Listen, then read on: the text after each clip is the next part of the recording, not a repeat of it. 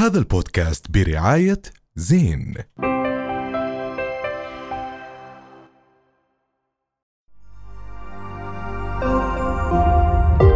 رؤيا بودكاست. عدنا ومستمرين معاكم بحكي تاني. اليوم ضيفة حكي تاني بل هي ضيفة الأردن. مخرجة سينمائية من الطراز الرفيع مسيرة حافلة جدا أفلامها حائزة على جوائز عديدة. اليوم عندنا شخصية مهمة كتير في ورائدة في صناعة السينما المخرجة السينمائية مي المصري. أهلا وسهلا فيك بحكي تاني. أهلا فيكم مبسوطين شكرا بوجودك في حكي. تاني مبسوطين بوجودك في الأردن وبمشاركتك بمهرجان عمان السينمائي. هذا المهرجان اليوم عم يعني عم بيترك بصمة مهمة في عالم وصناعة السينما وفي الأردن تحديدا. بالبداية عن مشاركتك في هذا المهرجان. أنا كتير مبسوطة إني اكون هون بالأردن بلدي. أنا و- مواليد عمان على فكرة. آه، بهذا المهرجان مهرجان عمان السينمائي الدولي ومثل ما قلت هو مهم كمهرجان وتركيزه على الشباب والفيلم الأول. وأنا هون آه، كمان قدمت ندوة عن تجربتي فكان كتير حلو اللقاء مع الشباب والمخرجين والجمهور الأردني منشان نتحدث عن السينما.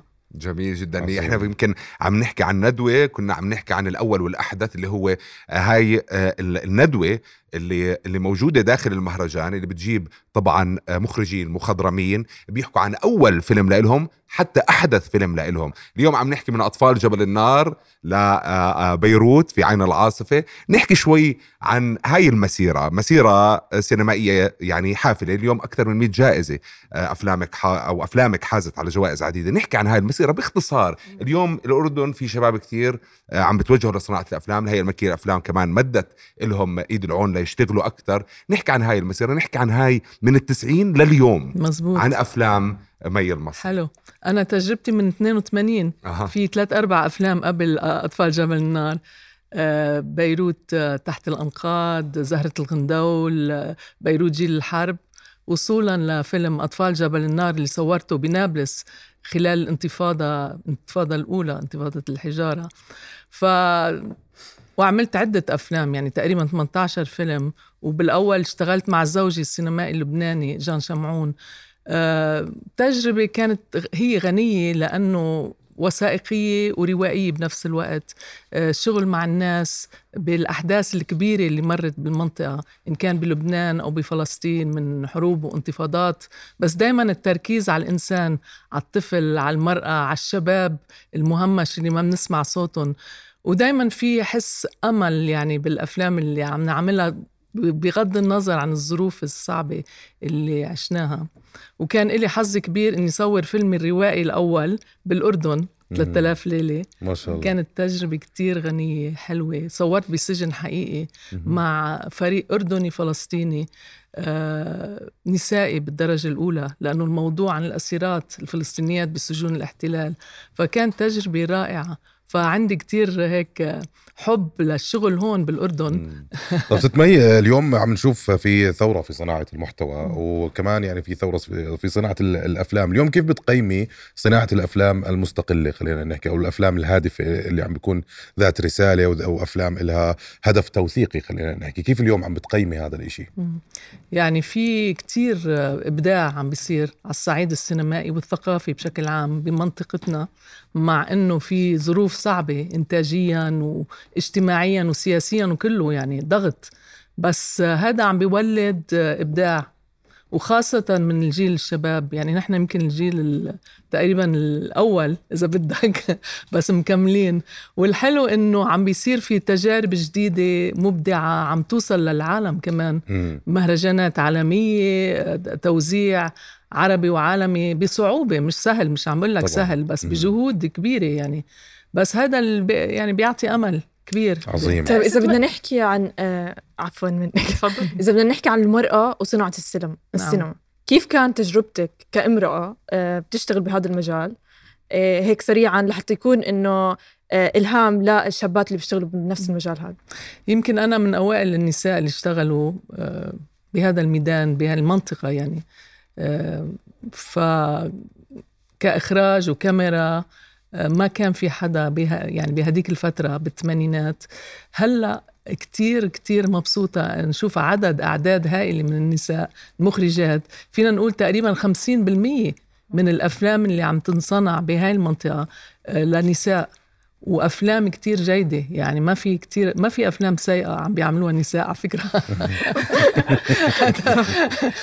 مزبوط فهذا كتير حلو بتحمس. لأنه عندنا شيء نقوله.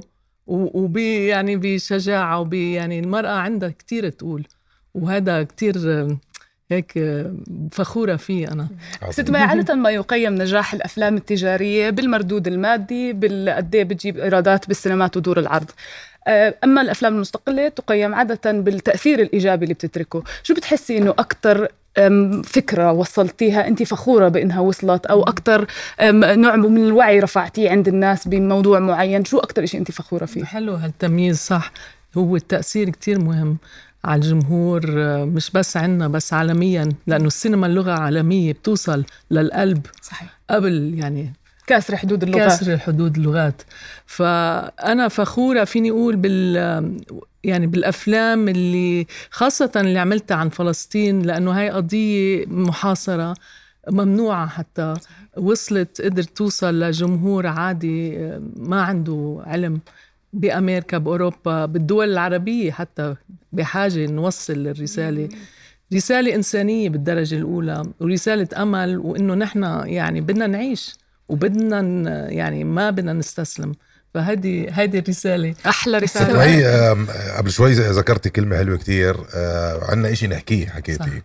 شو ضل إشي اليوم ينحكى بالسينما؟ كتير. مم. لأنه هيدا المنبر اللي فيك تحكي فيه أصلا. بس شغلات جديدة لازم نحكي مش شغلات قديمة مستهلكة. مم.